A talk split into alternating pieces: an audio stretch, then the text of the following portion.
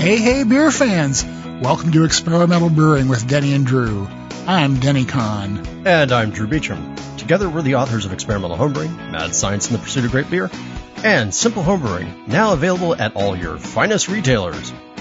Don't forget, leave us a review. Please leave us a review, and, and that means you need to buy the book first. Yeah, absolutely.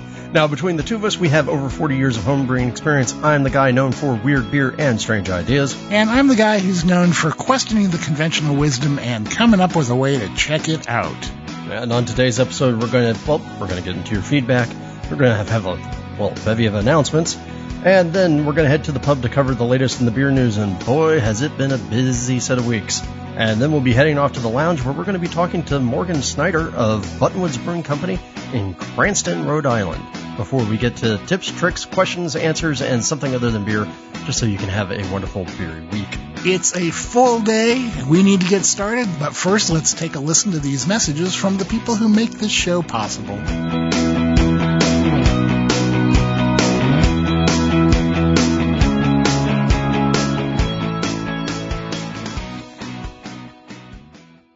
This episode is brought to you by Pico Brew, makers of the Zymatic and Pico brewing systems. The brewing systems of the future are here now. Discover how easy and rewarding it is to make great beer with Pico Brew. And by Craftmeister and BTF Iodophor. When you absolutely positively need to make every surface clean, bust out the cleaners with professional power and home brewer safety. Make better beer with better chemistry. Choose Craftmeister. And by the American Homebrewers Association, a community of more than 45,000 individuals who share a common passion beer. Since 1978, the HA has promoted and advanced the most delicious hobby in the world, providing brewing resources, supporting homebrewer friendly legislation, offering exclusive member deals at breweries and homebrew shops, and hosting one of a kind events like HomebrewCon and the National Homebrew Competition. Join your beer loving peers at homebrewersassociation.org. And by you, our listeners. Go to experimentalbrew.com to help support us. Click on the Patreon link to donate whatever amount you'd like to help support us and our charities. Click on the Brew Your Own magazine link to subscribe to BYO. Or click on the HA link to join the American Homebrewers Association and receive a subscription to Zymurgy magazine. Part of the proceeds from those go to help support the podcast. Thanks for your support.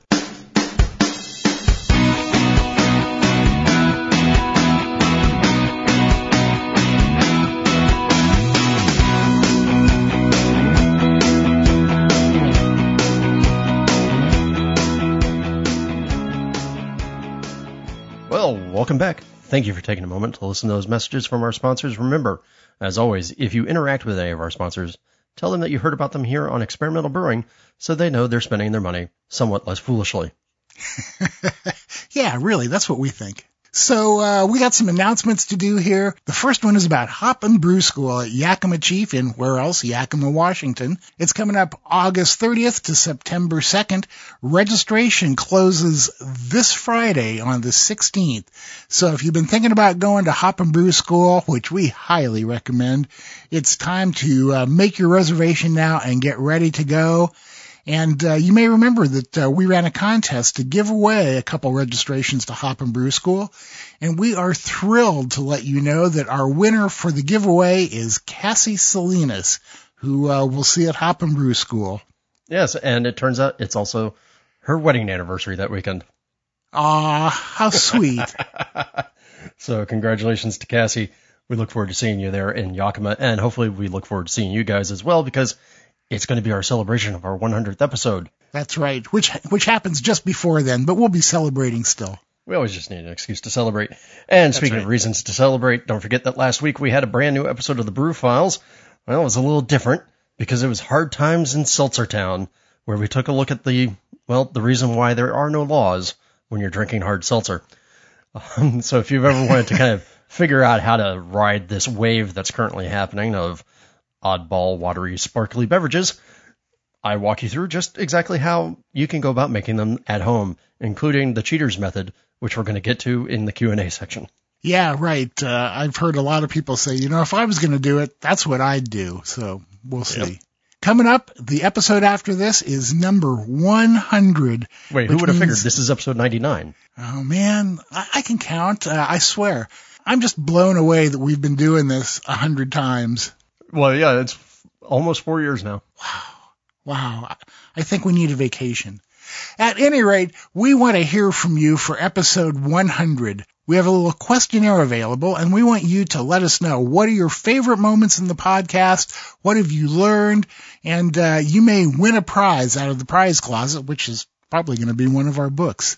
So please uh, go to experimentalbrew.com slash episode 100.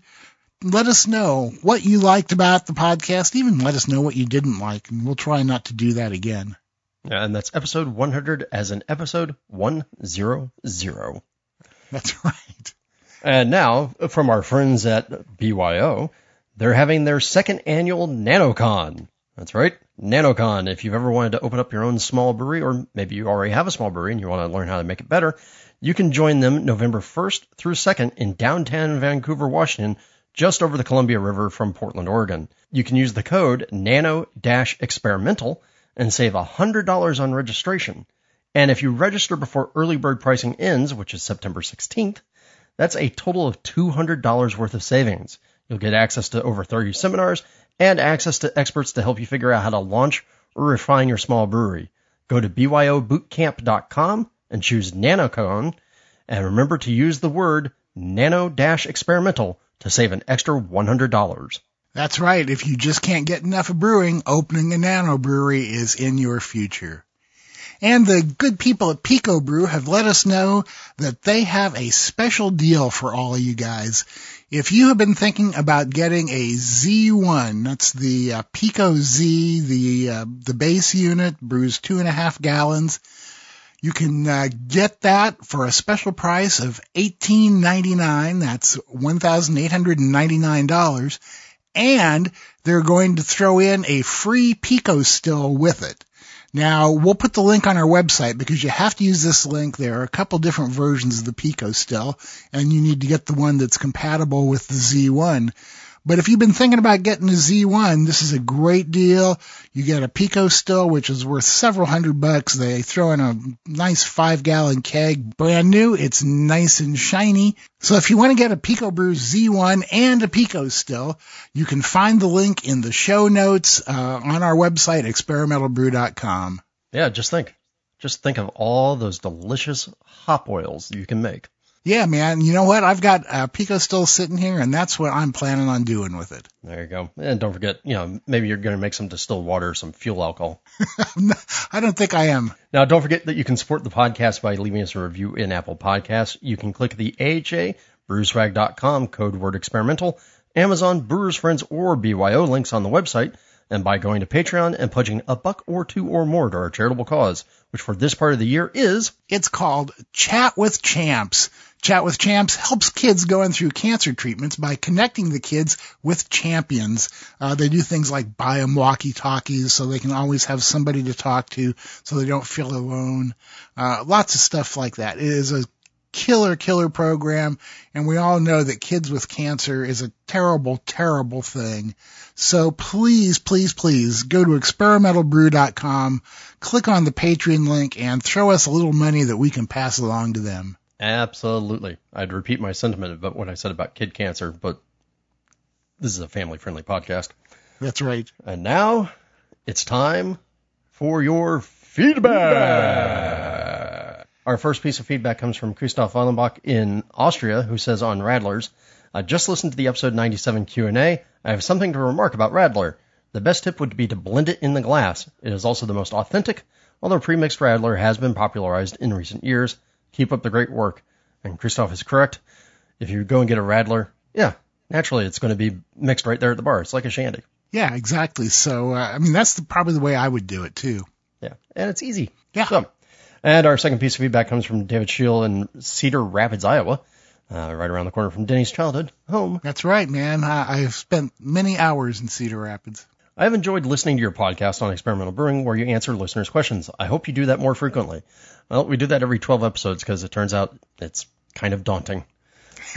yeah. I also enjoyed listening to you on Brad Smith's podcast on Beersmith. Yeah, go listen to Beersmith. Uh, Denny and I were on there talking about uh, simple homebrewing and why you should buy it. That's right.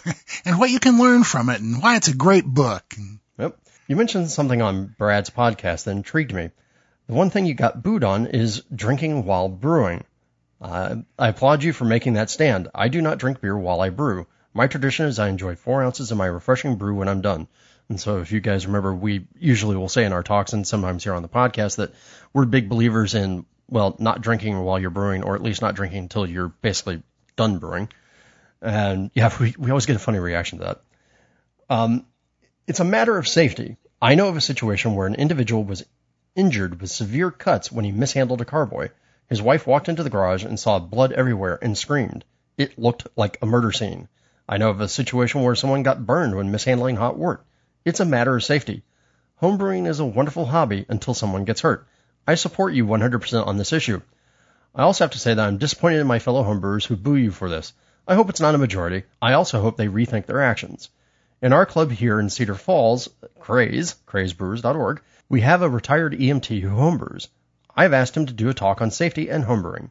He's talked about having a fire extinguisher available, yes, using the right heat resistant gloves, eye protection, not operating propane gas in enclosed space. In fact, this might be a good idea for a podcast. I also exhort our guys to, time to time, think about your brewing process. How can you do it better and safer? And David's absolutely right. Homebrewing is a great hobby, but brewing is dealing with masses of hot liquid and open flame and you really kind of want to be in your right mind while you're dealing with a lot of that. Yeah, right. You know, and I've broken three carboys before I quit using them, and uh, I was lucky not to be injured, but it was definitely lucky. And as for the booing, yeah, I, I suspect it's mostly good natured. Uh, you know, I hope so. Although I know a lot of people who uh, believe that you really have to be drinking beer while you brew. I mean, you know, if you want to do it, that's fine. My reason for uh, not doing it aside from safety is it just makes everything more difficult for me. Um, make your own decision, but at least uh, take our point of view into consideration. Yeah, my my will to do work drops drastically when I'm drinking. Yeah, man, exactly. Who wants to do all that cleanup when you're loaded? Well, all I can say is I know that we're working now, but I need a beer. Yep, man. I guess it is about time for a beer. So uh, let's head over to the pub, uh, break open a couple beers, and talk about the beer life. We'll be right back. Inspired by iconic Belgian beers perfect for summer, Wyeast is releasing the three favorite Belgians, or Drie Favorita Belga, this quarter. 3463 Forbidden Fruit, 3538 Leuven Pale Ale, and 3822 Belgian Dark Ale are available now through the end of September. These original private culture collection strains are sought after for wit beers, Belgian pale ales, strong ales, blonde ales, Flanders, and more for good reason. The aromatics of fruit orchards and fields at harvest, quenching tartness, effervescent citrus, florals and spiciness, complexity and balance.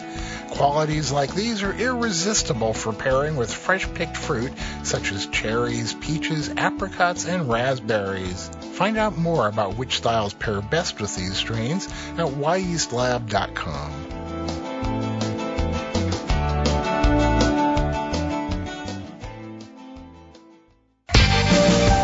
This episode is brought to you by Brewers Publications, publisher of essential brewing books like How to Brew by John Palmer, Designing Great Beers by Ray Daniels, and their newest title, Simple Homebrewing by expert homebrewers Denny Conn and Drew Beechum.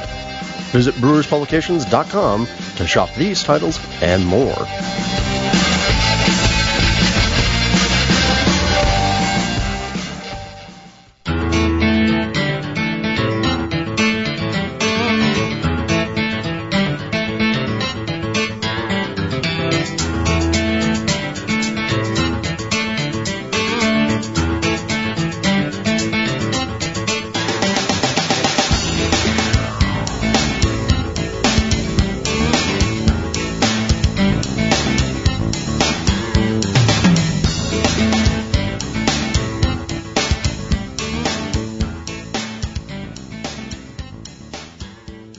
Everybody.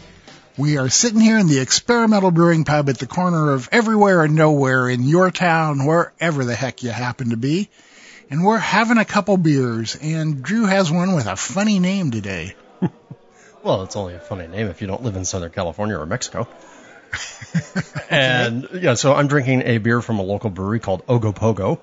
Uh, Ogopogo is down in San Gabriel, California, not too far away from the Stuffed Sandwich where we've done a couple of interviews. And Ogopogo is the name of a lake monster in Lake Okanagan in, up in British Columbia. And guys really? in, yeah. And so it's uh, Nessie's cousin. And so the guys at Ogopogo decided that they were going to open up a brewery and they were going to name all their beers after uh, mythical monsters and water creatures and whatnot. And so they also decided that they have to have a Mexican lager. And so this Mexican lager, which is absolutely perfect for the summertime temperatures we're experiencing right now, they call La Llorona. And if you don't know what that is, that's an old, and of course I know I butchered the pronunciation. I can barely speak English, but it's an old uh, legend about a a spirit of a woman who killed her children. There's a couple different tell- uh, tellings, but who killed her children and now haunts the countryside crying for her children. And in some versions of the folk tale, also come to steal your children. So it's used oh. a lot like the Mexican version of the boogeyman. So really, man, that's uh, I don't know. I thought beer was about good times and fun, not. Uh... Well, but it's a great name. So it is a and, great name, and you no know, and a, and a nice corny Mexican lager is perfect for right about this time of year. yeah, that's right. And I, I, I know you're going for something uh, decidedly less exotic. yeah, really. Um, we've been having cool, rainy weather up here. Uh, not quite like winter, but uh, definitely not like summer. So I decided to break into my stash of North Coast Old Stock Ale. I buy uh, one or two every year and put them away for as long as I can stand it. So uh, I whipped out a 2011. And let me tell you, this beer just ages beautifully. It is smooth and mellow and the malt comes through and, and fills your mouth with this wonderful caramel flavor I, I just absolutely love this beer, and if it wasn't so strong, I'd be drinking it a lot more often. So, how long do you think you can let it go? Uh, the oldest one that I have been able to keep around uh, was 12 or 13 years. And it, you know, it was still in just perfect shape when I drank it. Still had all its carbonation. Uh, didn't come across as oxidized in a bad way. You know, if anything, it was oxidized in a good way. So, you know, 12, 12, 13 years is my record. Uh, if anybody out there has kept one longer, let us know. Well, that, that reminds me of a conversation I was having with Jeff Alworth earlier this week where he was talking about, he wrote an article about off flavors and right. they're not always off flavors. And it reminds yeah. me of the old aphorism that a weed is simply a plant that's growing where you don't want it to grow. Yeah, exactly, man. Uh, my uh, my one big win in competition was taking a blue ribbon at the Oregon State Fair for a, a five year old barley wine that I'd made.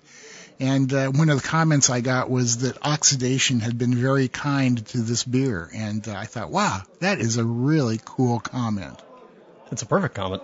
So yeah. now going from something as rich and flavorful as North Coast Old Stock Ale, it's time for us to go well about as far away from that as you can get.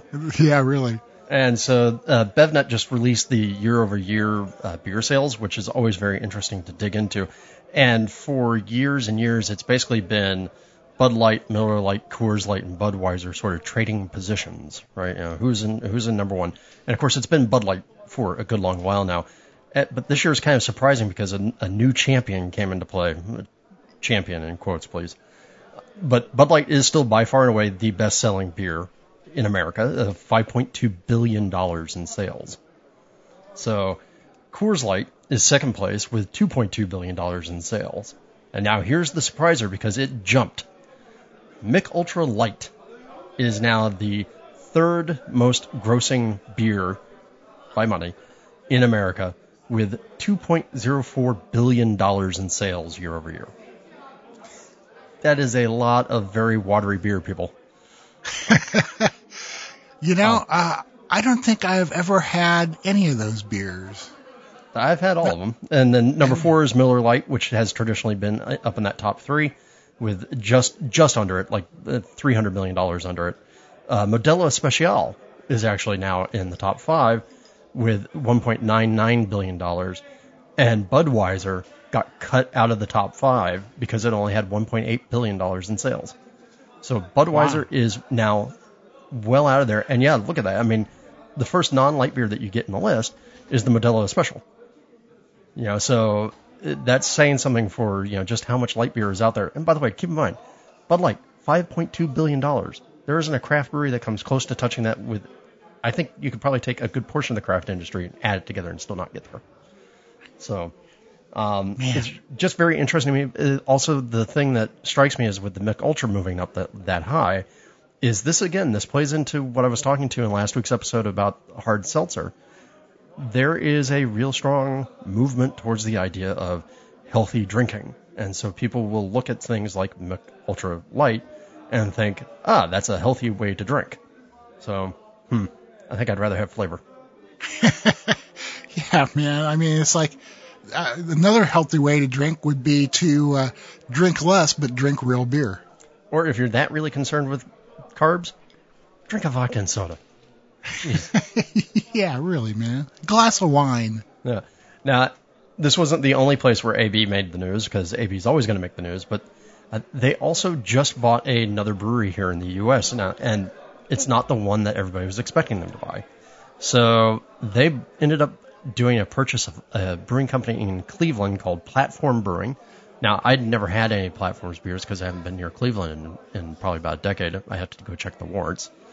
Um, but Platform has apparently been growing hand over fist, you know, like nobody's business. They're up to like three locations, about to open a fourth location in the span of, I think, about three or four years. So rapidly growing, a lot of sour, uh, like kettle sour type beers, some hazies, and apparently also a hard seltzer. Um, and what really surprised me about that wasn't so much that they bought Platform, although that was interesting, was the thing I thought they were going to spend their money on. Because remember, they've been shedding a lot of assets recently, like Northern Brewer, to try and pay off some of the debt that they got when they did the whole SAB Miller merge. Um, what I thought they were going to do was finish the purchase of CBA, uh, Craft Brewers Alliance, which is, you know, the uh, Pyramid, Widmer, Kona, you know, those guys uh, because they they have a certain number of years before they have to finish that deal, and I think that deal is supposed to be coming up like this fall. So the fact that AB went and spent the money on purchasing a brand new craft brewery as opposed to shoring up the their ownership in the CBA is a little bit of an interesting head scratcher to me. Yeah, well, you know, they have done a number of things that don't apparently make sense to a lot of us, but you know, when you have all that much money, you can do whatever you like. This is true. Also, uh, as a, a nota bene to anybody who wants to avoid any of the ABI properties, they had been calling their craft beer collection the high end. All their, uh, I think they're up to 10 craft breweries now.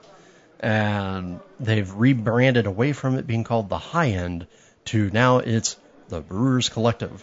And if you go and you look at uh, the purchase information about Platform Brewing, I guarantee you, you're going to read a press release that reads like every other press release you've ever seen whenever somebody gets bought. yeah, no doubt. All right, and Denny, this one's yours. Yeah, this uh, this comes from uh, an article that I came across on uh, on Facebook uh, from the Growler magazine, written by a guy named Simon Nielsen, who's the head brewer at Central Waters Brewing in Amherst, Wisconsin. He has been in the craft beer industry for six years and he is lamenting the fact that uh, the beer industry was built on innovation, but so much of it these days appears to be chasing trends uh, as opposed to innovating. Uh, and I, I have to admit that I have a lot of agreement with him in, in this uh, attitude. Um, you're surprised, huh? Yeah, this is my surprise face. Yeah, he says, the loss of originality is what's killing the heart of our movement. Where have all the artists gone? Where have the brewers with something to say gone? And, you know, and some people have been uh, responding with, well, look at things like, you know, like hazy IPA and all the, you know, the, the pastry beers and stuff like that. And it's like, yeah, to a certain degree, uh, those were innovative, but now it's not so innovative because everybody has one. Um, you know, and, and I guess you could kind of make that same argument, uh, you know, even like for, you know, West Coast IPA or anything else. You know, it started as an innovation, then everybody had them. But I think that really what he's getting at is to think for yourself. And, you know, just because every bar in the area has a hazy IPA on, maybe that doesn't mean that you need to also you know, then there's the other side of the argument. which is you got to offer people what they want to buy. You are a business after all. But maybe, maybe by being different, you'll stand out enough to get that business. Yeah, I mean, What's your this is the problem with like the hard seltzer stuff that we're seeing with craft brewers make, making as well. You know, it's like, is this a betrayal of the mission statement of craft brewing, or is it businesses trying to stay in business? Yeah, right. Well, he says, I can tell you from being embedded deep inside this industry that many brewers are scrambling to pack ingredients and haze into beers, often to appease their customers, not because those are the beers we are reaching for at the end of the day. It's not what many of us are passionate about. Sorry, somebody had to rip that band-aid off. Might as well be me.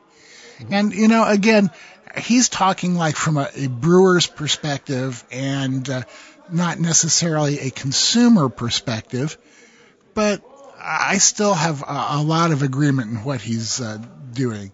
Uh, he says there's a couple of options. We can stop blaming the market and the consumer.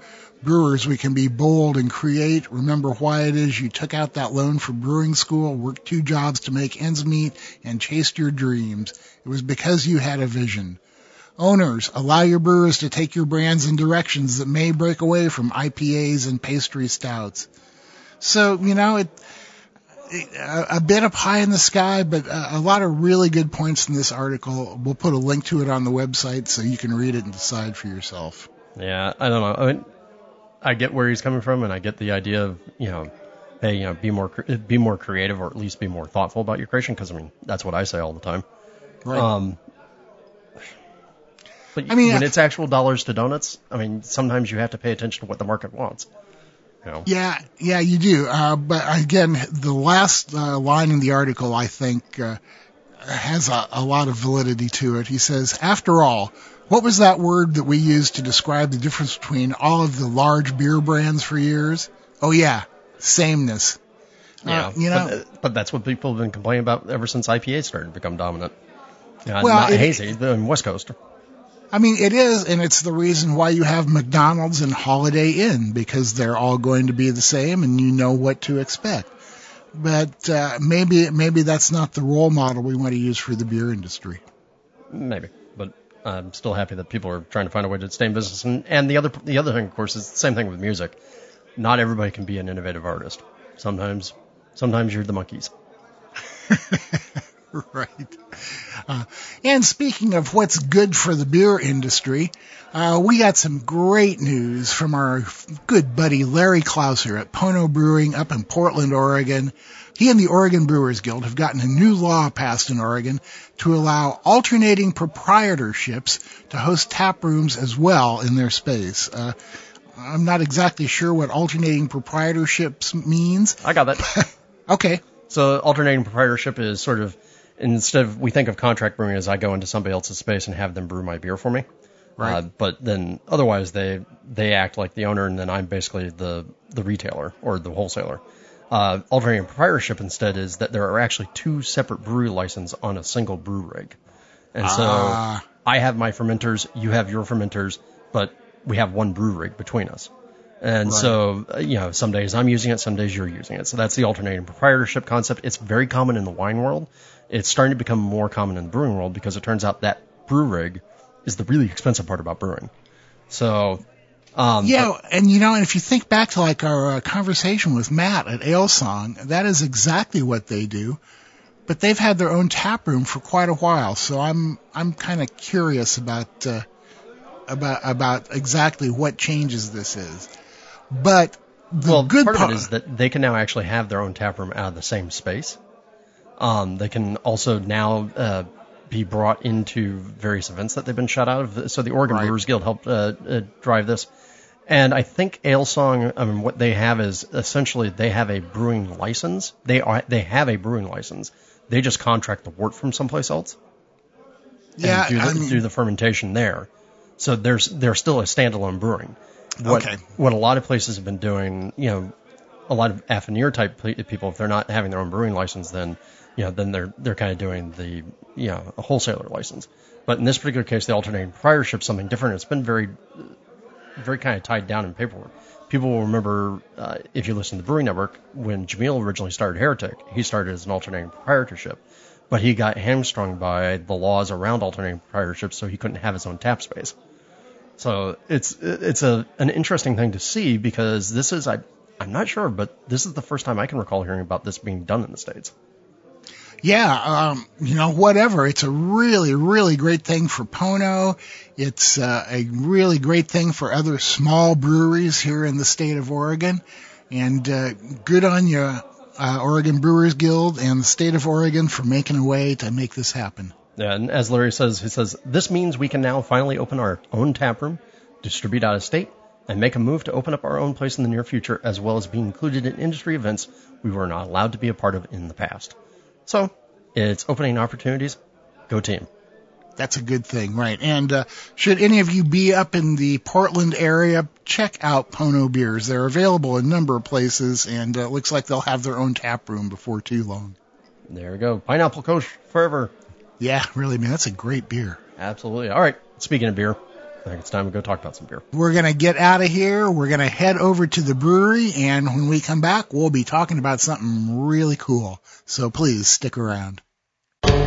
Getting accurate measurements of your beer is one of the keys to improving your brewing. The Pro Series hydrometers from Brewing America will help you help your beer. These American-made NIST traceable hydrometers are accurate, easy to read, and the kits come with a cleaning brush and cloth and a borosilicate test flask that uses half the sample size of most flasks. That means less beer for testing and more beer for you. Brewing America is a small, family-owned business of husband and wife veterans, so when you buy a Brewing America hydrometer, you're not only getting a great piece of equipment, you're supporting the people who support America. Brewing America hydrometers are available on Amazon or at www.brewingamerica.com. Mecca Grade Estate Malt is a craft malt house owned and operated by the Klann family on their beautiful Central Oregon high desert farm.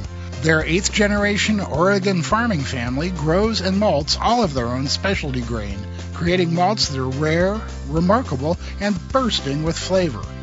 Malt is the foundation of your beer, so why settle? The best beers deserve Mecca Grade. For more information, please visit meccagrade.com.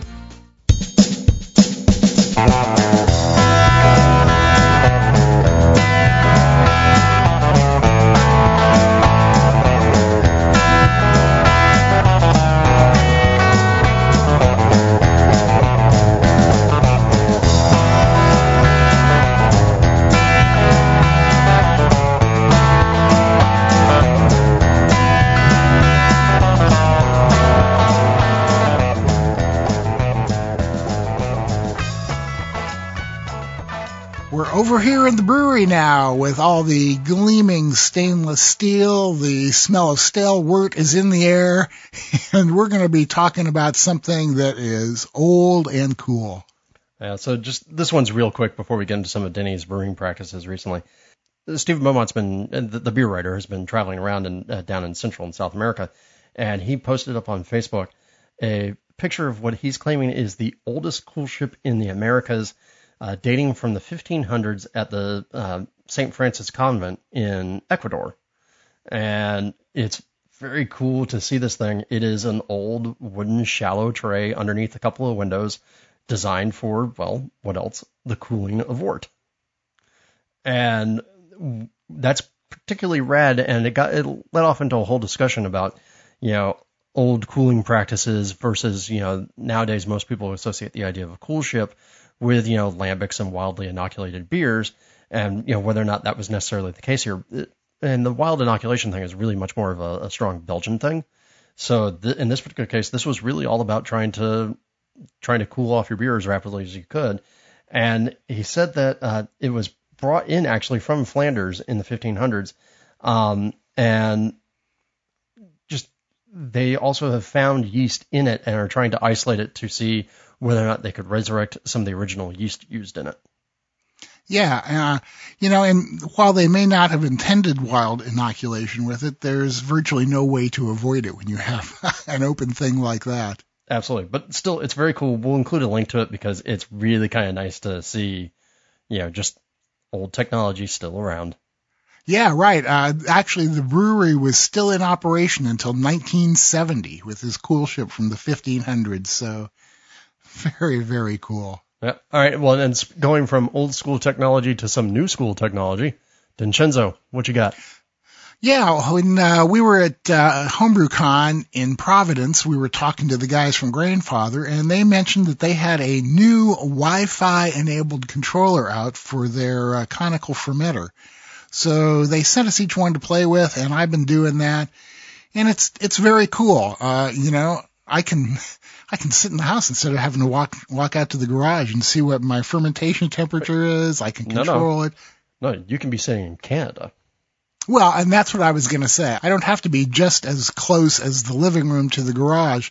I can be on the other side of the world and uh, monitor my fermentation temperature, control it. Uh, it, it works very, very well. Uh, easy to use. Uh, operation is pretty much flawless once I finally figured out how to use it, and you guys know that sometimes I have a problem with things like that. But I'm I'm really sold on it. If you have been looking for a conical and uh, want that kind of capability, I highly recommend it. Uh, it works great. I love it. Uh, I've had a batch of my Veterans Blend IPA in there for a while, and uh, pretty soon there's going to be a uh, lager going into the other one as an experiment with some Lallemand Diamond Lager yeast. Uh, this stuff I think has been around for a little while, but it's just finally starting to uh, get noticed by people. I uh, talked to them about it at HomebrewCon, and pretty much all they would say was it's the Weihenstephan strain. So to me, that says that it's going to be pretty much the same as uh, Wyeast 2124, uh, Saf Lager 3470. Those are all uh, theoretically that same strain of yeast, although we know that it can start off as the same strain and uh, end up with some some differences in how it works. But uh, I have a I have a bunch of the BRY 97 ale yeast that we talked about on the last episode, and some of the Diamond Lager yeast, and I'm going to start playing around with those, and uh, I'll let you guys know what my impressions are. I've used the BRY a couple times before, and I really really like it. It, it comes across to me as very clean and uh, you know works really really well. So I'm anxious to see uh, what the Diamond Lager yeast does. Yeah, and I'm about to gear up and go uh, brew with well some people that you're going to hear from before too long on the show. Trademark Brewing down in uh, Long Beach, and I'm going to go brew a, a whole big collaboration batch for the California Craft Beer Summit and it's going to be with the Maltose Falcons as one of our anniversary beers. And uh, it's going to be a bunch of pills, uh, Kveik yeast, because why not? Some brew malt, and a whole bunch of uh, South African hops, just to have some extra super duper fun. You making a saison? It's kind of ish. It's a farmhouse inspired ish thing. Right. Uh, but it's not a saison because it's not using saison yeast. Okay. But but we are having we are going to have some fun with making a sort of farmhousey hoppy uh, gizmo on uh, trademarks mash filter, which you're going to cool. hear about in the interview that will come out in a couple weeks, I think. So there we go. All right, man, that sounds great. Have a good time. Oh yeah. All right, I think that's enough brewing nonsense. Let's go lounge. We're going to head over to the lounge and uh, listen to Drew talk beer with a guy from Rhode Island. So please stick around. When I'm done brewing, I want to be done brewing, not waiting around for my wort to cool. With the Hydra, the Corny Pillar, and the other great chillers from Jaded, I can be done when I'm done. No more waiting 20 minutes for the wort to cool enough to add Whirlpool hops. No more messing with cleaning and sanitizing counterflow or plate chillers. With the super fast immersion chillers from Jaded, you can chill your wort in minutes without all the hassle. Jaded chillers aren't just works of art, they're the fastest, most effective chillers you can buy. Check them out at jadedbrewing.com. Yakima Chief Hops is a 100% grower owned global hop supplier located in the Pacific Northwest with a mission to connect family hop farms to the world's finest brewers. Yakima Chief's cryo hops represent the most innovative technology in hop processing, using a patent-pending cryogenic separation process which preserves the components of each hop fraction. Cryo hops pellets provide intense hop flavor and aroma, reduced vegetal flavors, and increased yield. Available now to commercial and home brewers. Learn more at yakimachief.com.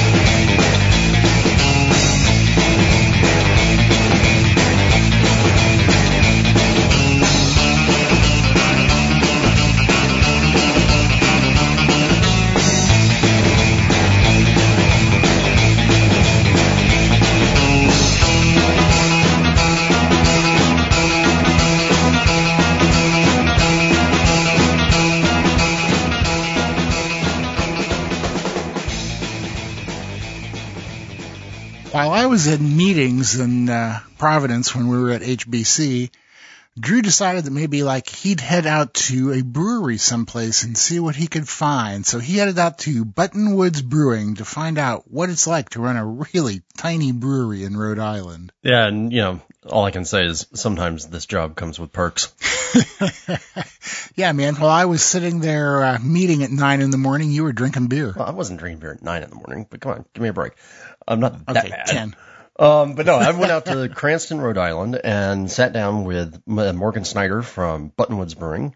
And Buttonwoods is actually a neighborhood in another part of Rhode Island, but he decided to open up in Cranston. And he and I sat down because, well, his two big things for the brewery are IPAs and saisons. And well, that sounds like a win to me. So we sat down and talked for a little while, not only about that, but also about how you run a brewery that's that tiny, how you deal with the fact that he's in an old New England mill building, and also we got to play around with his crazy pups that were running around in the brewery as well. So why don't you sit back and enjoy? All right, so Morgan, what are you pouring me? Uh, I am pouring. This is uh, bees and honey. Um, so It's pretty. yeah, so it is a saison uh, brewed with our what I'm calling our harness yeast. Mhm. Um, and basically, what happened is we started brewing a Brett saison that was originally called Harness Negativity, um, and then it took off so well the series that the, the beer itself took off so well that I just kept harvesting that yeast over and over and over and over again. So this has been over a year of continuous use without re, uh, buying a new fresh pitch. Um, and then we pitch it with uh, in secondary we throw honey that was from the Buttonwoods area in Warwick, which is where we get our name. Uh, I'm, I'm going to say this reminds me so much of Foret. Yeah. It's, it's not even funny. That's awesome. Uh, listeners, uh, Foret is uh, Brasserie DuPont's uh, honey infused saison. Yeah, The thing I noticed is that it's obviously a different honey character. Go right. figure. And who would have guessed it? A different region with different honey. a, a whole ocean in between the regions. And I noticed that there's not the same sort of. Uh, one thing I always get before is a, a waxiness, Yes. and I don't get that here. So, And I, I feel like a lot of that actually has to do with the fact that there there is Brett in this in this beer. Um, that's why very we mildly. yeah very it's, it's just a touch and actually if it, you age it it should actually start coming through uh, with time. Um, but that's actually why you'll notice that we actually do mostly cans. Um, but we you know we I only have bottles? I only have two bottles on the table for obvious reasons. um, those are definitely not going through our can line. Well, you, well, you don't want to be uh, guilty of another exploding can fiasco. I feel like that, you know, I, I'm not throwing, don't want to throw anyone under the bus, but I feel like the exploding can fiascos these days more stem to the fact that people are throwing fruit in already crashed beers and hoping for the best. Yeah, I, I, I have a. People who've listened to the podcast know I have an, um, a reaction to the idea of throwing unfermented foodstuffs into beer. Yeah. It's a bad idea. I mean, we definitely throw fruit into our beers, but we throw it in the secondary to, in hopes that, like, as it ferments, it's going to leave a little bit more of the character uh, behind. yeah, But we're never going to sell anything that's not fully fermented. no, I am not good with this microphone yet. no worries. It's a it's a Shure 58. It's pretty much bulletproof. You can drop it on the ground and it'll still work. even better, even better. Um, yeah, so we also have another sour here. Well, we'll get we'll get to those in a, in a moment. Oh yeah. I mean, I'm not gonna just like cuvee them on the spot. Well, okay, so Morgan, we've been talking about this beer, but my listeners don't know who you are. They have, yeah, I was gonna say they probably have no idea who I am. It's like, who is this guy?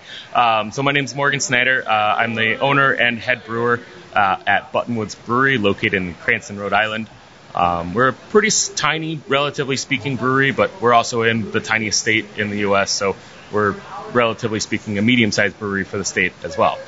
Well, uh, and we were talking earlier. How many how many barrels is your system? So our system is an undersized five that we actually utilize as a three and a half barrel. Um, but we do a lot of double and triple batching. So we do we have two sevens, two three and a halves, uh, and a 10 So So uh, yeah, I mean you are kind of on the smaller side, but at the same time, I mean you're in a really cool old building with all these old wood rafters. It's a former mill building. it is a former mill building uh, built in 1913. Um, and it was, so it's funny. My uh, landlord is, is a few doors down, and in his office he has an original picture of the building. And you look outside. If if you were here, you'd be able to look out the windows and see we're, we're overlooking 95. Right. But in 1913, Sure. there was no 95. So you've got this huge where, where where 95 is currently is actually a totally flat plot of land with just cars parked in it. Interesting. Well, and I have to laugh because I'm I'm I have a lot of New England heritage in my family, so like even just walking up to this building, I'm like going, okay, at some point in this building's life, this was a mill. Yes. And this is not atypical in New England. You would find these sorts of buildings all over the place. So how did you stumble onto this space? We um, so we were originally um, for those a little quick history on on Buttonwoods. Buttonwoods is a uh, um, Christian retreat camp in the Warwick area of Rhode Island. Um, by Rhode Island standards, it's a whole nother world away. Um, but realistically, it's less than ten. Uh, it's about 20 minutes from here, I should say. Well, uh, Um, we, I talked to Grey Sail Brewing Company a, a few weeks back, and they're like, "Oh, we're we're all as far away as you can get in in Rhode Island." Yep. I'm thinking it's a long way away. I'll look it up. It's like 45 minutes. Oh, yeah. I mean, depending where you're at, West Westerly is like the farthest point in Rhode Island. But again, like you said, it's it's 45 minutes. You can cross the whole state in less time than that. Um, but yeah, so by Rhode Island standards, 15 minutes is really far. You have to pack a lunch, stay overnight, all that fun stuff. But so Buttonwoods is a neighborhood, uh, Christian neighborhood uh, located in Warwick, Rhode Island. Uh, when we originally started looking for space, uh, we tried to stay in the Warwick area. So but- you'd, you'd tie into the Buttonwoods then. Yep. Um, but uh, the Buttonwoods area itself is all residential, so we went a little bit further looking at industrial space, and uh, we couldn't find any industrial space in Warwick that worked for us. So ultimately, we just said, let's just look at 95, something off 95, and that'll be convenient. Um, and we just kind of we saw an ad on on I think it was loopnet.com or .net, and um, is very handy for finding. it is great. I highly recommend it. And um, yeah, it, it turned out it got us this spot.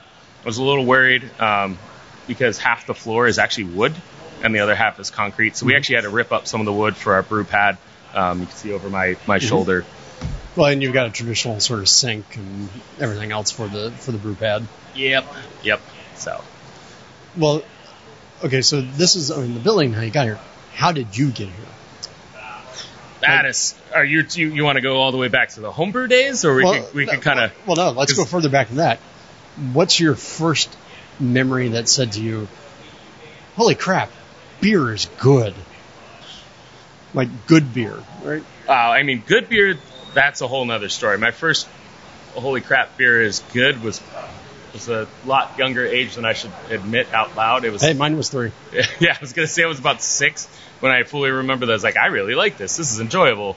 Um, so we, uh, my first craft beer experience was I went down to visit my buddy in North Carolina. So I'm uh, born and bred uh, Virginia. Um, so I actually have So you're not carrying the accent around. yeah. Well, I grew up outside DC, so we have an extremely neutral accent. Um, plus, my mom's from Pennsylvania, and my dad's a military brat, so there was no way I was picking up an accent. um, but so I, uh, I visited a buddy who lives in Greensboro, North Carolina, and he was like, "You got to check out this Flying Dog beer. They have a, a brew called Raging Bitch. It's so funny and it's so good." Um, so I tried it, and I was like, "This is kind of weird. It's like hoppy and bitter." Um, and then So it was kind of, but it set me on this path of like, all right, so there's other beers outside of PBR, Mm-hmm. which is in Richmond, Richmond, where I went to college. It's the People's Beer of Richmond. Hey, I, I still drink PBR. Oh, I love it. But it's it's it was like the only beer you drank in the city of Richmond for some reason. Um, and so I kind of went down this path. I realized there was actually a local brewery um, on the other side of the river. Check them out. It's uh, Legends, uh, Legends Brew Pub. And then uh, right around the end of college, uh, Hardywood Parks Brewing Company opened up. Um, and uh, I actually, that's where I, I kind of got my first foot in the door in the beer industry. Um, I started volunteering on um, on their uh, beer their bottling line, and uh, you know I actually um, I, I, I- they were so so young at the time that I was able to sit down and talk to owners, ask them how they got started, um, and then it kind of developed from there. Of I they said they started looking at they wor- worked in distribution originally. Right.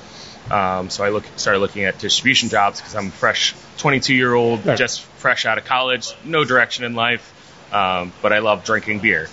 So naturally, working I, beer. I, I, I think that makes you part of a very small population. By very small population, I mean almost all the population Mm-hmm. of 22 year old male. Oh, totally. Yeah, we love we love drinking beer. It's crazy.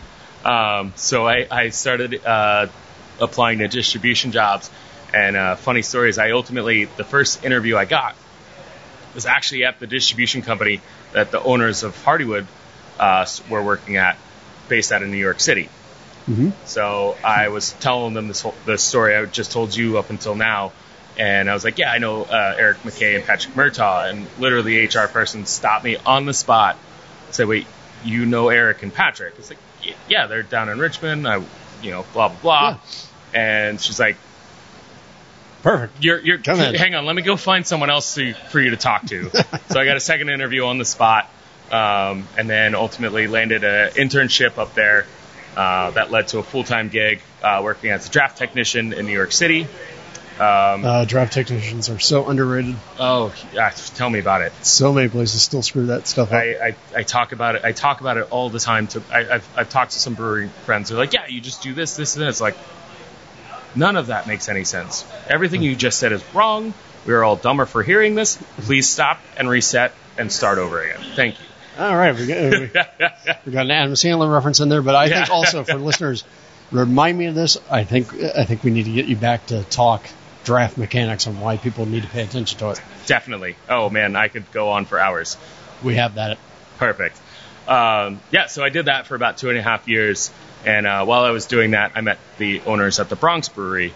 Um, through because I also did events on the weekends. I was part of the the gig. I did draft work during the week, and then set up and broke down for events on the weekends. Always. Um, it's great. I had no free time, so I got it. Really adjusted me to brewery ownership life because I never have free time. I was gonna say people people I think people have this romantic notion if you're working in the brewing industry, it's like all you're doing is hanging out and drinking beer. But what people don't realize is all you're doing right. It, it's a job. is hanging out and serving other people beer and having a couple beers on the side. Yes. I mean, there there are definitely the, that group of people who, while in the beer industry, have maybe a few too many, but honestly, about 90% of the people who work in the industry would rather drink seltzer or water than drink another beer because they they've been drinking for 23 days straight.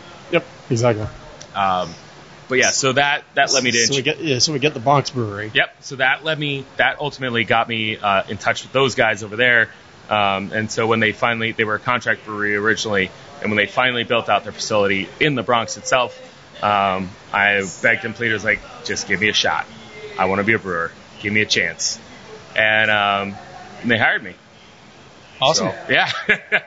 um, so it was funny. It was about six months before they actually hired me, though. They went to my dad. We came up. I came up for July 4th weekend uh, after my parents had just moved to the Buttonwoods neighborhood uh, from Virginia, and it was like, I, it's time. We're opening a brewery.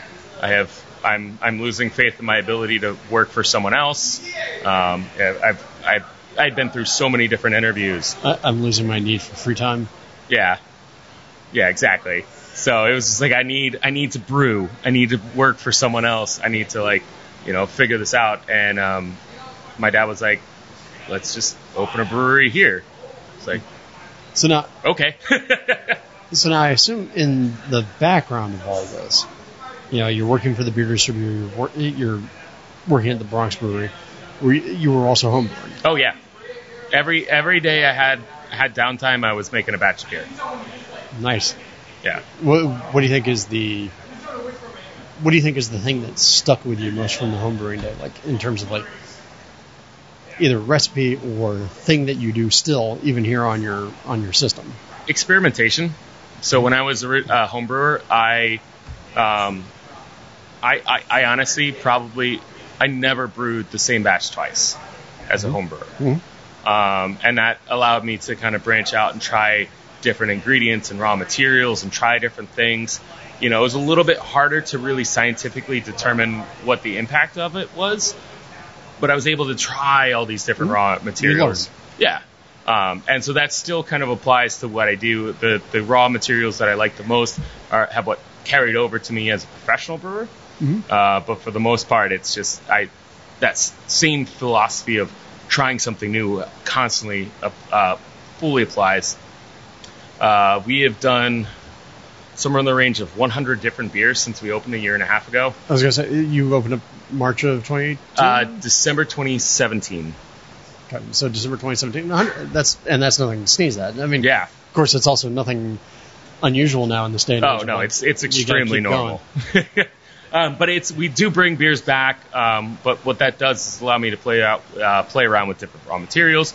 You know, sometimes it comes down to the fact that that one hop that I really uh, loved in that one beer is not available unt- until next year's crop. right. So it's like, all right, well, what am I going to do Galaxy, here? Goodbye, Galaxy.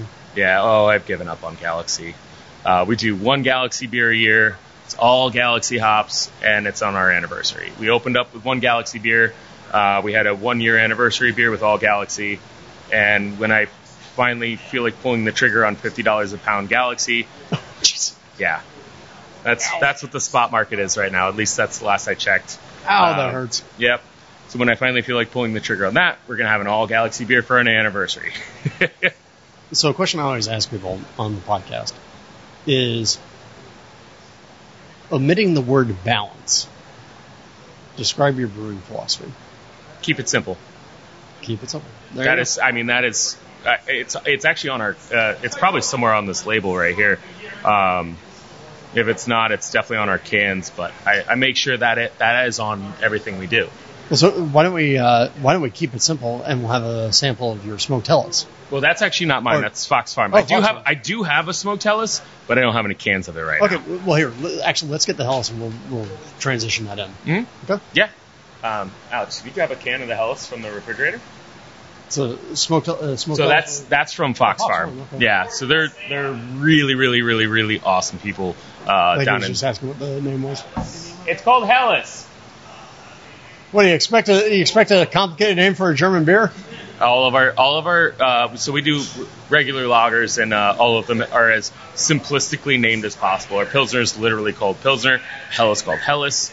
Um, we have a light lager coming up called light lager. Um, we're gonna do a Czech style pilsner called Bohemian Pilsner. So. Um, so now we got Helles in front of us. Yes, now we have Helles. We actually even have that on side pull faucet. Um, we've gone full traditional uh, lager style brewing. Uh, we do lagers year round. We have one tap specifically designated to do a rota- rotational uh, lager. Um, so that's part of part of what we do. We do IPAs, we do saisons, stouts, sours, and lagers. Good. I was gonna say when I was reading up on you guys, I was like, going, okay, they got the IPAs covered, they got the the saisons covered. These guys are already kind of in my wheelhouse, and I was looking at the other things you're doing. I'm like, going, yeah, you're pretty sitting solidly right, like in what I like. Yeah. Uh, I still wish the general public liked saison more, but eh. Hey, you know, it's I brew the saisons more or less for myself. open that up next to the mic.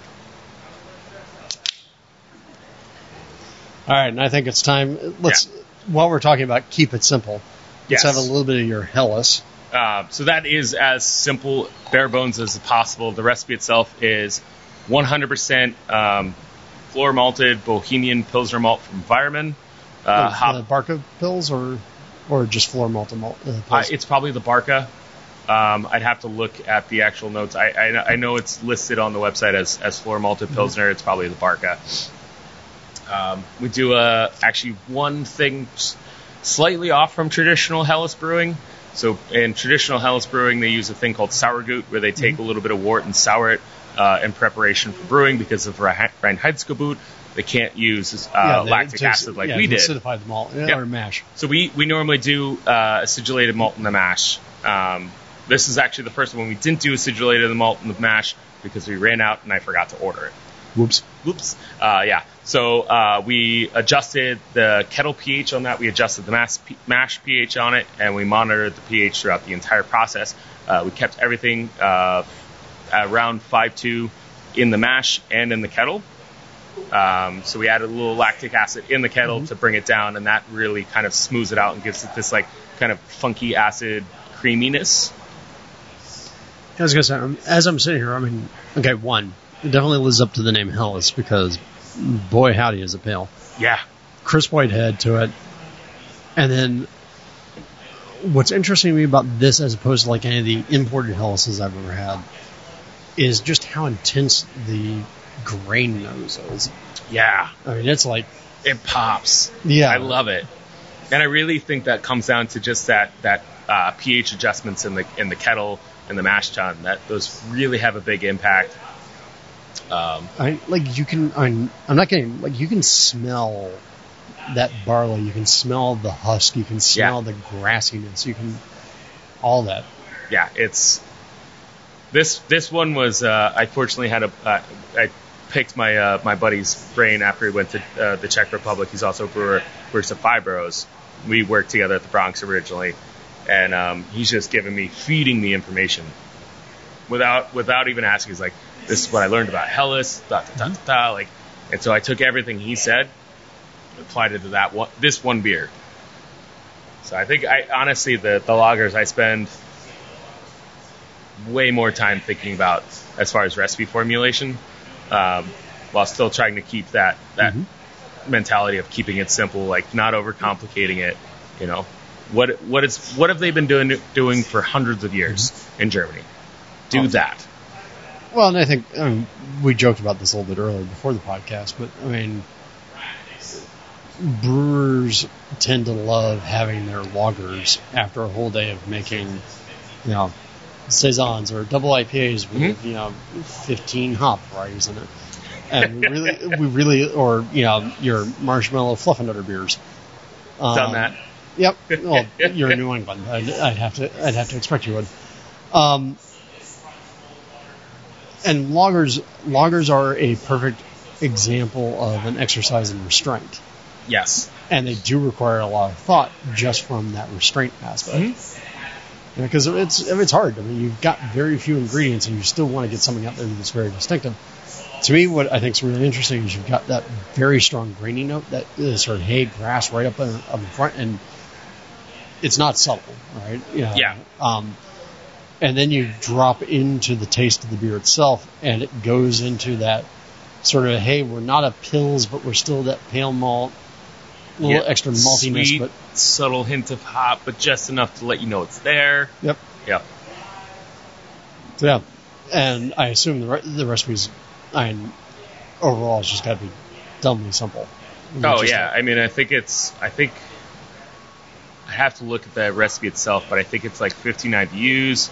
Um, you know, I think we dropped in about a pound and a half uh, in the whirlpool, so that brings it out to like I don't know, like a quarter of a pound per barrel. I, someone, someone out there in, in the real world because again, you're do doing three and a half. You're doing three and a half Yes, per. it's three and a half. Um, so it's it's it's actually calculated on on end of kettle, which is about just over four uh, four barrels.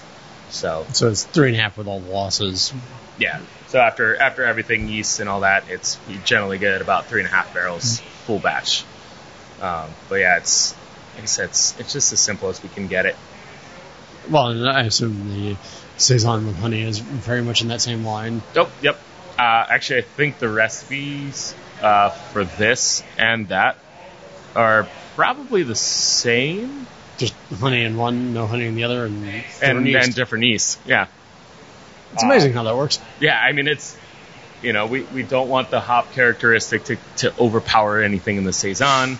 and we don't want the hop characteristic to po- overpower anything in the Helles. So the recipes are realistically pretty simple. We might have done one American hop in the saison just for that added little zippy Mhm. character, but yeah, the honey really drives everything home.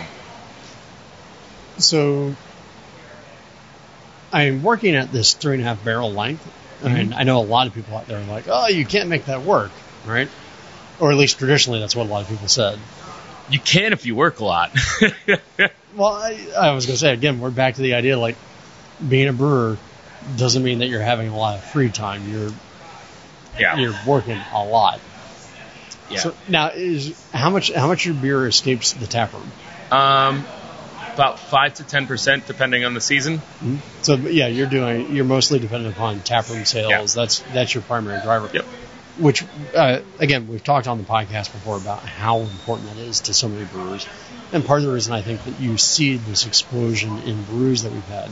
If everybody had to depend upon sending beers out to the market, we wouldn't even have half the breweries we have. Oh, 100%. It would just it would just flop. There's, it'd be oversaturated. Everyone would sit in every beer would sit on the shelf. No one mm-hmm. would know what to drink. Like Beers are sitting on the shelf right now. right because you you walk into the liquor store and you're just like, what do I buy? There's there's a hundred different IPAs sitting in front of me. There's a hundred stouts on the other side. There's a hundred different what whatever everything. Wait, wait, what what packy are you going to that has a hundred stouts? Right. I, I'm just using that as an example. The, the real answer is there aren't any because New England does not like dark beer. we we the like seriously we did, we have a, a 5.5 percent milk stout on, and uh, I fully ex- I, I brewed it with the intention that this is going to sit out over the summer, and it's going to be perfectly fine. It's that perfect little campfire beer. It's got a nice little chocolate note, with a little kind of smokiness. Sit down, drink it with a s'mores in front of a campfire. Beautiful but it's going to be there the entire summer because nobody drinks stouts when it's but over 80 over 60 degrees outside here Yeah, don't give me don't get me started on New England's reaction to temperatures. it's crazy Um, yeah, I grew up in Florida with humidity, so I yeah I, I, was it. in i was in north carolina two weeks ago and i was just like walking around i was like what is this thing in the sky and why am i burning slowly right now All right, well we've we've kind of danced around a couple things. So other than keep it simple, what do you think makes your beer uniquely yours? You know, honestly, I, I don't think we're really trying to, to break the mold um, as far as brewing style. Um, we're really like like I said about the Helles, we're trying to keep it as traditional and proper German as possible. Um, we're doing really well made New England IPAs, but we're taking knowledge from people we've talked to about um, brewing New England IPAs and applying that to what we do. And I think what ultimately that is is that that I'm constantly trying to learn and do better and create a better beer based on information. And I think that's what makes us different is that every single time I make a beer, I'm trying to learn something different. I'm testing a theory. I'm trying something out. Um, we made one beer um, that the assistant brewer uh, wrote, and tasting out of the fermenter, it's it's incredible. It, it's blowing my mind, and I'm just sitting there, I'm like, what did we do that is so incredibly different from what we normally do? Um, so I'm taking that that recipe and breaking down each individual uh, adjunct and doing that going forward because I need to know like what caused this like one phenomenal flavor. It's all it's in the grain bill. I know that for a fact. But there's just one quality that really just sticks out. That's made like this amazing like IPA. So I'm like my brain just has been fixated that on that for about two weeks since we brewed it. Well, and of course now people, this means that you're going to have like five more brews that you're going to have to do in order to like eliminate eliminate all. They're the already planned. Let me ask, as a homebrewer turned pro brewer, what's the biggest thing that surprised you about that transition in terms of what you could do as a homebrewer that you can't do as a pro brewer? It's it's um I mean to a certain extent there is a little bit less like flexibility. You know, as a home brewer you can you can go make a Kveik 17 times and and it doesn't matter. Mhm. You know, it's you're gonna drink it, your friends are gonna drink it, someone else is gonna drink You, it. you have no market pressures. Right. Whereas as a brewery owner, the thing is, I would I would kill to make a Kveik right now. We actually do have one planned, but I don't know if it's going to sell. Mhm. So like, there's a certain level where I just, if I'm going to do something like that, I kind of have to stack the deck ahead of hand. So if I'm going to make something experimental and weird, I have to make sure I also have plenty of beers that are also going to move. move. So it compensates for the fact that that one experimental weird beer that I make that may or may not sell sells. Um, we actually did that uh, just recently with a 100% smoked or 98% smoked malt Helles. Um, so we did uh, it was 98% Beechwood smoked malt with 2% acidulated malt. Uh, very similar recipe to this, but the uh, hops were a little bit higher. Um, and I made it with full intention of not selling it. Like it was just gonna sit there and stagnate. I was gonna say, smoked beer never moves. It moved. It did. It, we sold we sold out we sold out of uh, I mean we did a small run of it. We sold out of 15 cases in five days, which is for a lager is beer, really really good for Well, us. well, and and for a smoked beer, that's for phenomenal. smoked beer in general, it's phenomenal. I mean, I, Um, I I mean, I've spent time with uh, other people who I really trust their brewing opinions, and and you know, we all have great conversations about all this different stuff. And like, I express that um, I really like, you know, Rauch beers, and Yeah. they're like, "You do?" I'm like, "Yeah," and like, you can just see all these people who, even sophisticated palates, who are just like going, "No to Rauch beers," because it's personal taste. So Because but it sounds so much more intimidating. You have to understand. You like barbecue, Yeah. you're gonna like a Rauch beer. You just like it, it, it's smoked beer. Just sounds weird and intimidating and frightening, but it's really good. all right, so now we're going from the Helles, which is super simple, yes. to To uh, Reb uh, which is actually French for uh, Dream of Blackberries. So I'm gonna crack it real quick. Um, so this is our barrel aged. We call them rustic industrial ales, and the reason we call them rustic industrial ales because, I mean, as you mentioned earlier in the show, we're not on a farmhouse. So why would I call this beer a farmhouse? It takes a lot of uh, cues from uh, farmhouse brewing. Uh, it is aged on a massive amount of blackberries, but the base beer itself um, spent anywhere between 12 and 16 months in oak bar- uh, uh, wine oak barrels. Um, I don't remember which one this one specifically came out of. I want to say I'm not going to remember it anyways. Um, so this is this is our rustic industrial. This is our farmhouse. So- Um, any any bug introduction other than barrel or no, so there's at this point there's so much going on in there that I Mhm. have no idea. Uh, it's what started out. I got one singular barrel from uh, when I worked at the Bronx Brewery. It had a, a very amazing Brett strain that could create a, a nice, like, complex um, Brett beer in, in under three months. Um, and then uh, I started adding more dregs to it and growing it up and then pitching it into this barrel. So I had one barrel for the entirety of the build out process that I just kept dumping barrels into. And then I harvested that yeast, grew it up, and then pitched more stuff into it. Mhm. And then I, I spread it out into eight different barrels. Then I put different dregs into different you're barrels. just teaching the barrels? Yeah, so it's they're ju- it's it's all over the place. I actually pulled uh, pulled some to grow it back up, and as far as I knew, everything that I pitched didn't have pediococcus in it. And I pulled a sample in our most of our most recent from our most recent four barrels. Mm-hmm. It was ropey, Yep. Yeah. which means pediococcus. Well, I was gonna say, I mean, this has this has all the Brett, this has the lactic acid, but this also has it has that real serious sort of pedio type type acid character, and also it's reinforced by the blackberries yep, because you're getting the not only the oak tannins from the barrels, but you're also getting the tannins from the blackberries. yep. I mean, this is, I, this is a beer that you're kind of sitting, that you're pouring yourself a glass and you're thinking about. Yep. And this is uh, this is what we've been building towards uh, since we opened. Um, this is a very big part of what I wanted to do as far as brewery. Um, but I know full well that like I couldn't just do that by itself because it's it takes time to make these things. Um, so and, how, and how long was this one? Uh, 12 to 16 months. Okay. I'm going to say one barrel was 12 and one was 16 months old.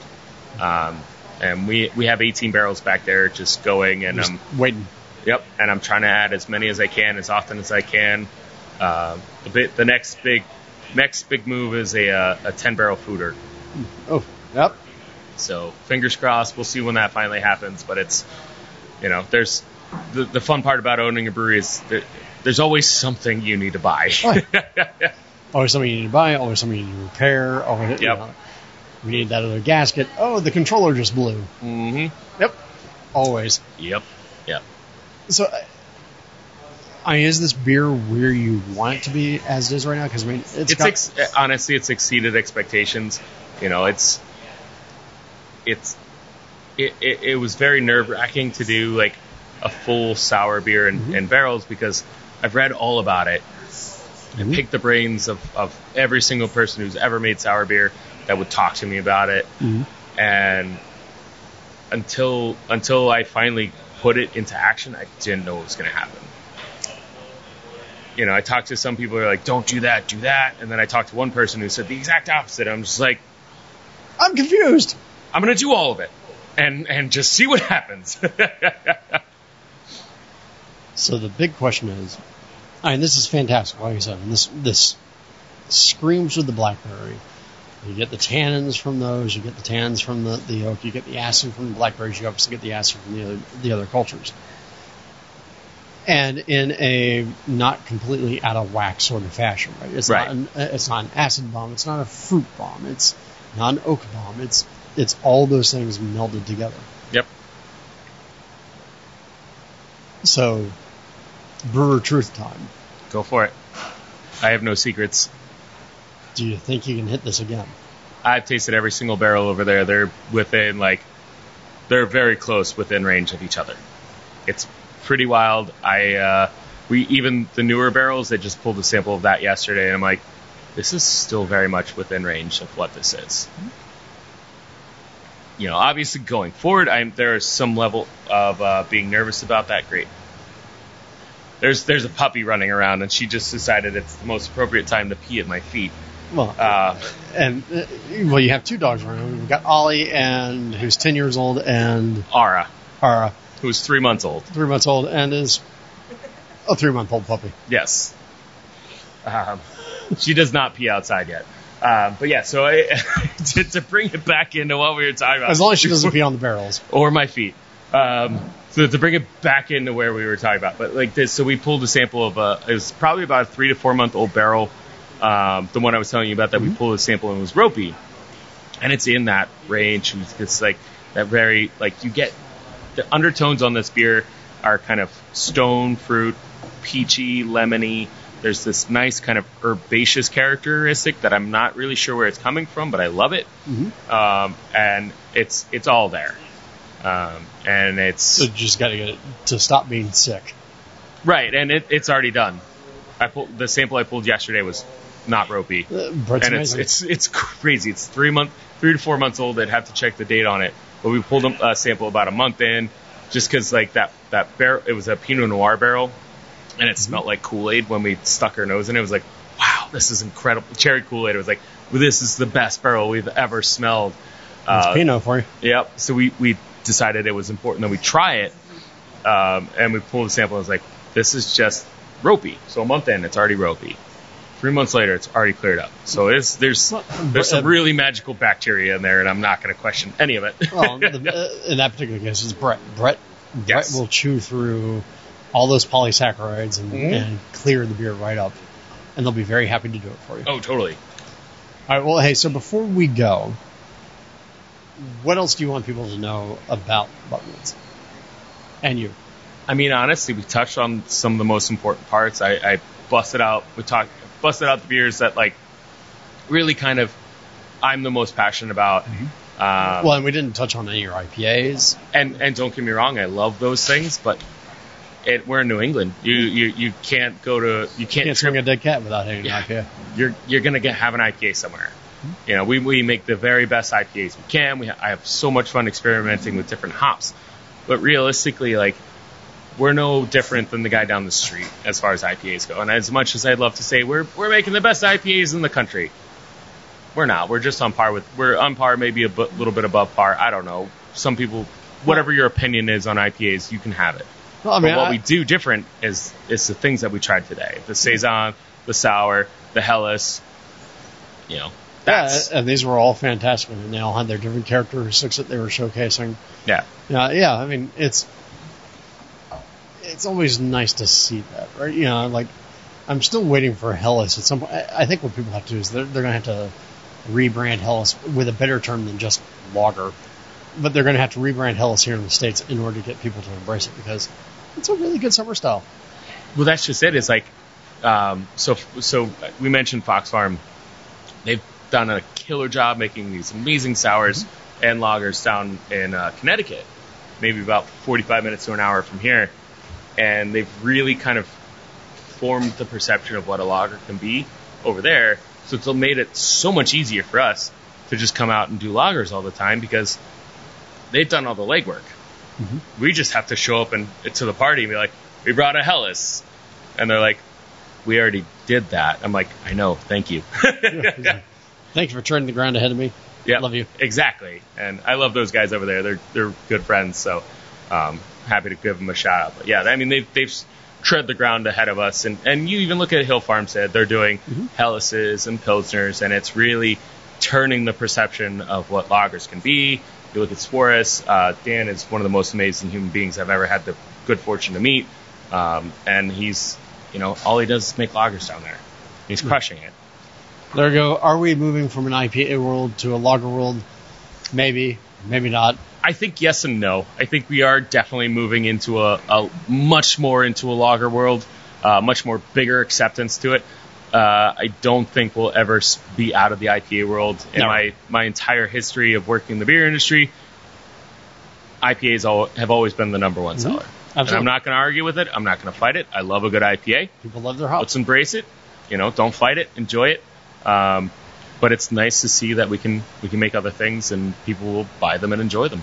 Absolutely. So now, if people want to come and have your beer, if they want to be able to experience what we just had today, how did they, how do they get it? So, uh, as I mentioned at the beginning of the show, we are in Cranston, Rhode Island. We are specifically located at 530 Wellington Avenue. It's right off 95. You take exit 16, um, or for those of you in Rhode Island, we're just past the water tower. Um, Go So- up the little concrete staircase, go inside the building, find the door that is. yeah, there are trees everywhere. Just look for the trees. There's a tree outside on our, our door. There's a tree uh, sideway sign. Like you, you just look for the tree everywhere. It's it's plastered all over everything.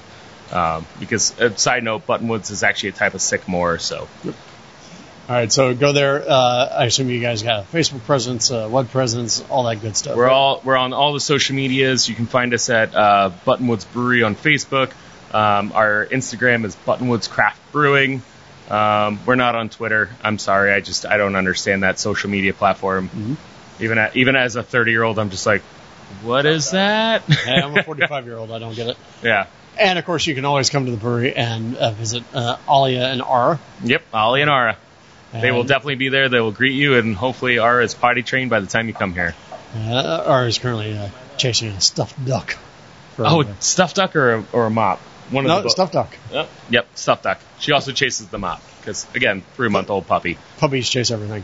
All right, but hey, I totally encourage you guys to come on down, give this uh, give this beer a try because I mean, uh, we didn't even dig into any really any of your standard stuff. I mean, No. this is this is just kind of some of the the But fun the- stuff. this stuff is here. Yeah. all the time. So if you want to if you want to have Buttonwoods beer, yeah, I gotta come to the Buttonwoods Brewing. Sit down. Nice little space here. We got some barrels. We got some stools. We got fans. We got everything. And you're in like a really cool old historic building. Come on, it's New England. You gotta spend some time in the middle. it's required. Well, hey, thank you so much, man. I appreciate it. Thank you. Appreciate it. Man, it takes real dedication to uh, put that much effort into something that is that small. I know, but I'll tell you, I mean, the experiences that we had in Providence, Morgan was really killing it. He was one of the best ones that I think I, I had the chance to taste the beers of. So small but mighty. I guess that's the key, isn't it, man? Right there. Yeah. Be small and be mighty. But if you're in Cranston, Rhode Island, or really Providence, Rhode Island, let's face it, Rhode Island's not that big of a state. Make sure that you head out to Buttonwoods Brewing. I highly recommend it. And yeah, also say hi to the dogs. yeah, definitely say hi to the dogs.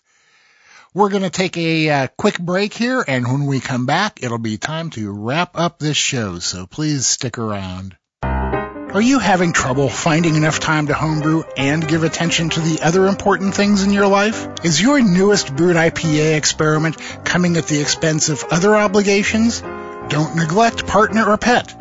Brew with the Genesis Fermenter. Learn why at genesisfermenter.com and find them wherever Brewcraft USA products are sold.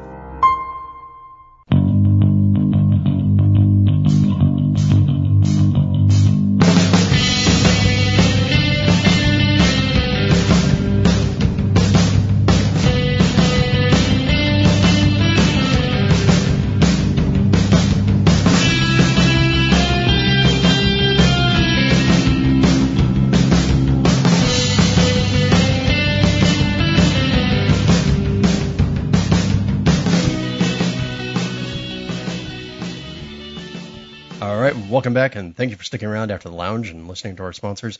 It's now time for, well, the most nerve wracking part of the show. It's your questions. Denny, you got the first question.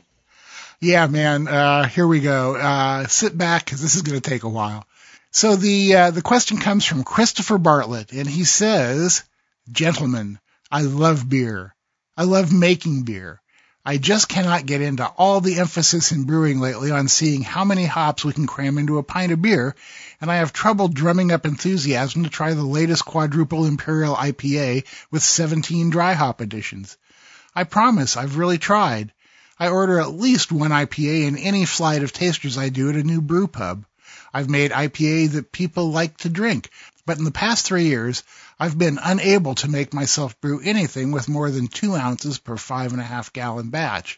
Yeah, it's kind of a weird metric. Uh, two ounces doesn't really. Anyway, anyway, I love malt flavors from toast to honey, from silky chocolate to every variation of toffee, coffee, or caramel.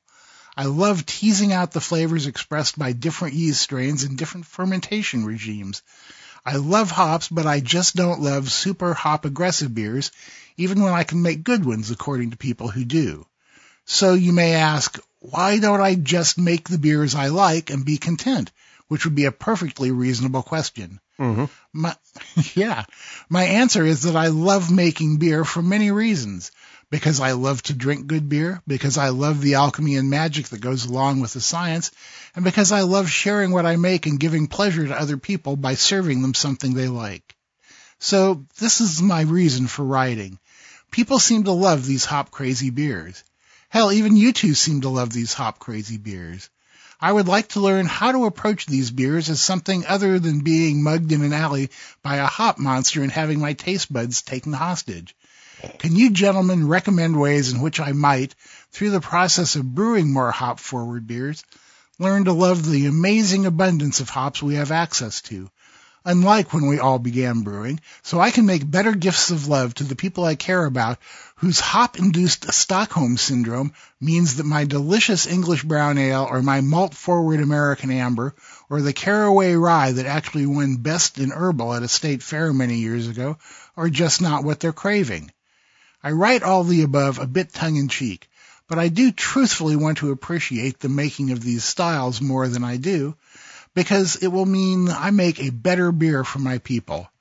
I know that it's more usual to spend time learning the ins and outs of a particular style by drinking a number of different examples. I've done this and I'm hoping you might be able to suggest ways to come at it the other way around. I'm a good home brewer, so say the folk who drink my beer, but I'm always open to learn how to do something better and making hop forward beers is something I want to be better at. Wow. Okay. Uh, Christopher, uh, I have, I don't want to insult you here, but I'm going to start off by saying, screw it. Why worry about it? Uh, I don't, I don't like I don't Hell- think that's insulting. It's, yeah. I mean, I don't like Helles, so I just don't make Helles. Uh, if people like Helles, if my friends want one, they can go get it somewhere else. Uh, if I wanted to make Helles and just give it away, like you seem to want to do with the IPA, I would. It sounds like your hop forward beers are very good quality. Your friends like them. I wouldn't I, I wouldn't worry about it, man. If you want to make gifts for people and it's going to be IPA, do it and then brew something malty for yourself. Otherwise, brew what you like and screw them. Yeah. Well, and not to put too much of a point, we talked about this earlier in the episode. Brewers make a lot of beer styles that they just don't like. You know, that Growler Mag article that Denny was talking about earlier, you know, talks about the fact that a lot of brewers are Pilsner heads. Um, so you can do it. Now, if you're honestly sincere about, you know, wanting to learn to love the hop, then I would say start with pale ales. Don't uh, don't try and start with you know an IPA. You know, play around with the pale ales until you start to learn you know whether or not there are actually hop characters that you like. It may be that you object strongly to things like you know the cattiness of Cascade and Centennial and, and Cluster and all the classic American hops, or you don't like the overly tropical fruit flavors of you know some of the newer hops where like I have a problem with a lot of passion fruit type hops because I always feel like they end up tasting rotten. Um, but if you really want to learn how to do that, I would start with the pale ales. Start simple. Don't try and overload yourself because, yeah, the quadruple IPAs are silly in that sense. I also think they're usually kind of muddy. But at the same time, to echo what Denny said, if if it comes down to the fact that you don't like hops, you don't like hops. It's okay. Yeah, you know, and it, it sounds like you already know how to brew a good IPA or hop forward beer. So, you know, I, I wouldn't worry about it. You know, either do it or don't do it and move on, man. There you go. All right. And our next question comes from Will Alworth, who says, I've been loving the new book. Thank you. It's great to be reminded to simplify the process to up the enjoyment level. I did have a couple of questions I wanted your opinions on. The first, when scaling an existing recipe down from 5 gallons to 2.5 gallons, how would you scale the flavor and aroma hop edition in something like a Pils with a 20 minute 1 ounce edition and a 1 ounce flame out edition? Would you suggest just cutting the amounts in half? leave them the same, or possibly try to match IBU contributions. The second follow-up question, now take that same scaled down two and a half gallon recipe and shorten the boil time from 60 minutes to 30 minutes. How would you adjust your flavor and aroma additions? I know for the bittering hops you suggest just doubling the amount of the 60 minute addition, but what to do with the later additions to get the closest results? I'm trying to take some of the advice in the book in order to shorten my brew day. I've already tried a few different options, but wonder what you guys might suggest the best option might be especially when considering classic styles like Pilsners or bitters. Cheers to keeping it simple and keep up the great work. Uh, okay, if you want to do everything perfectly according to Hoyle, then yeah, you could do the math and match the IBU contributions. But no, again, no, no, no, well, no. But hold on, let me finish. Okay, finish. But with flavor and aroma additions, uh, no, I mean you're not really caring about the IBUs a lot of times out of those. So for me, I would just simply scale them. Um, I think if you if you left them the same, I think the problem is you're going to get a lot of hop oil saturated into the wort. Uh, so yeah, I would just literally scale them. Denny. Yeah, um, that's exactly what I do too. Uh, I've run into this many, many times. Uh, bittering hops, you need to scale the IBUs, uh, you know, so that you maintain the same level but uh, IBUs really don't make much difference to flavor and aroma hops, uh, especially if they're added really late in the boil. So just go ahead and divide the amount. So, you know, early additions you go you scale the IBUs, late additions you scale the uh, the weight. For instance, Yakima Chief recommends with cryo hops uh, for flavor and aroma that you uh, take a look at the IBU because cryo hops have scary high IBUs, and then use the IBU level uh, of your other flavor and aroma addition, your previous flavor and aroma addition, and translate that to the higher IBU of the cryo hops. I found that that didn't work for me. Uh, I just go strictly on uh, on amount. Yeah, I so, think. I mean, if you wanted to be the most precise, it would be looking at the oils, but that's generally going to be beyond our scale. Yeah, exactly. And it, it's going to be more than we need to worry about, you know? So I would say uh, definitely early editions adjust by IBU, late editions adjust by weight. Now, I would also kind of feel that applies to his question about shortening from 60 to 30 minutes, right? I mean, again, there you have to adjust the bittering addition in order to deal with, you know, the less time for utilization. But the hops are going in for your flavor and aroma, they're going to be exposed to the same heat for the same period of time. So I wouldn't mess with those. Absolutely. Yep. So there you go, Will. Hope that helps. Good luck and let us know uh, what happens. Yeah. Now, next question comes from Beer Bob. And Beer Bob uh, writes in, oddly enough, about hard seltzer to say, just listen to the hard seltzer edition of the podcast. The gin and tonic party cocktail intrigued me. If you would, please give me the recipe and instructions. And how do you carbonate in the keg? Love your show. Well, Beer Bob, here's my instructions. Go out and get yourself a good tonic syrup. Uh, you can make your own tonic syrup, and there are lots of instructions online for how to do that. But uh, filtering quinine from tonic syrup is sort of a pain, so I'd just prefer to let somebody else do that. Um, but you can get something like the Jack Ruby. Uh, you can get something like the Jack Rudy uh, tonic syrup. There's the Antonic that I talked about long time ago on on the show. You can get any of those tonic syrups and blend that in with water. I would add a little bit of uh, a little bit of calcium carbonate to the water uh, just to give it a little bit of hardness, and then that water into the keg. Do your do your gin additions, you know, so that you know how much alcohol you're getting. Aim for say somewhere around a five five and a half percent cocktail. Uh, add all that together into the keg, seal it up, chill the keg down, and carbonate it just like you would beer. And that's it. Yep. Sounds right to me. And by the way, also, I don't do this a lot because I value my liver. Yeah, right. I, I'm not kidding. I would house a keg of gin, uh, gin and tonics. So, uh, spoken from the guy who uh, created GinCon at HomebrewCon. All right, and our last question comes from Derek Clark, and it's for Denny. And Denny, I'm, I'm going to read this one for you. Okay. Denny, during your recent podcast, episode 98, you said use a metric buttload of yeast if you're trying to restart a stuck fermentation.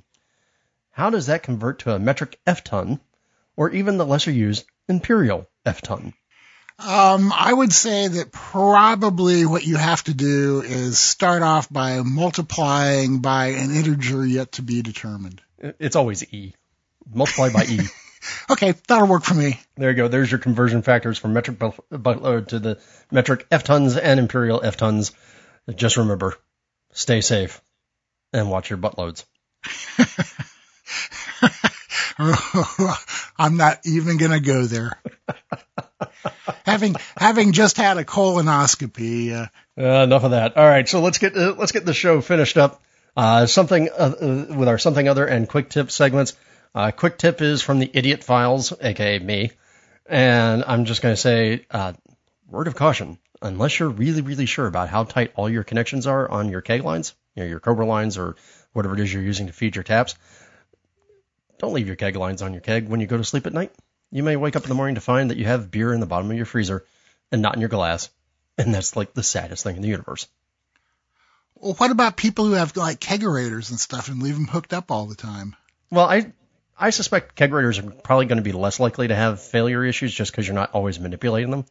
You know, like a permanent uh, permanent tap set, setup. For whatever reason, like when I'm dealing with Cobra lines, they always seem to come a, as you're manipulating them, come a little loose at the at the flare.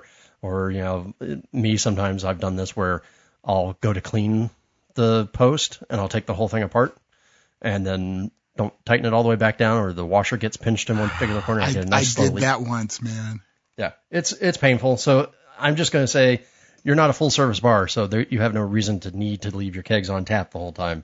So don't do that unless you want to be like me and wake up to two gallons of beer in the bottom of your freezer and go, but I like that beer. Nothing like experience to teach, huh? Nope. And for something other than beer, it's podcast time. And I just ran across this one. It's a relatively new podcast from the World War II History Museum of New Orleans. Uh, it's called Service on Celluloid. And it's a series of podcasts where they do both long episodes and mini episodes. And they look at films that cover World War II. So all sorts of things, you know, you, you name it. You know, films like 12 O'Clock High, Saving Private Ryan. Uh, they haven't gotten to the Dirty Dozen yet, but I have to imagine they will at some point. And I I dove in just to listen to it because I like World War II history, and plus also I really like a lot of World War II movies. And I decided I'd start with two of my favorite World War II movies that are probably about as opposite as you can get even though they were basically released at the same time. And one of those is Patton, starring George C. Scott. And then the other one is my, probably one of my favorites, but never really gets talked about. Kelly's Heroes, starring Clint Eastwood. And what a it was great just, movie. uh, well, it's it was fun watching the uh, or listening to this podcast because they went through and like they were talking about. Okay, in Patton, you can see these historical inaccuracies because of the kinds of material they're using, the different tanks that they're using, and they kind of shuffled some of the stuff around, yada yada yada. But overall, great movie, and of course everybody loves it because it's Patton. Now I went and I listened to Kelly's Heroes because I was half expecting them to sort of rip it into you know tiny little pieces because it's really a heist movie in World War II. And nope, they loved it, and I'm thankful that they loved it because it's still one of my favorite movies. And I I still quote it to this day whenever I look at people and go, "Always with the negative waves, Moriarty." It is a it is a really really entertaining movie. Uh, and so that podcast again is called Service on Celluloid from the World War II History Museum. Go give it a listen. Okay, time to wrap things up, huh? Absolutely. Thank you everybody for listening to Experimental Brewing. You can catch all of our latest adventures and writings by going to our website, experimentalbrew.com. Don't forget you can follow us on Twitter where we're at EXP Brewing. We're on Facebook. We're on Instagram. Drew tends to hang out on the uh, homebrewing subreddit and the Slack homebrew channel. You can find me on a number of different beer discussion forums, uh, mostly the AHA forum. And uh, if you ever want to ask us a question or suggest topics, recipes, experiments, or even just rant and rave, you can email us at experimentalbrew.com. And if you want to get a hold of each one of us individually, I'm Denny at experimentalbrew.com and he's Drew at experimentalbrew.com. And you can always leave us a voicemail or shoot us a text at 626-765-1AL. And don't forget you can find us at experimentalbrew.com. So until next time, remember to always brew experimentally. Or brew wacky. And we'll see you on the next episode of Experimental Brewing.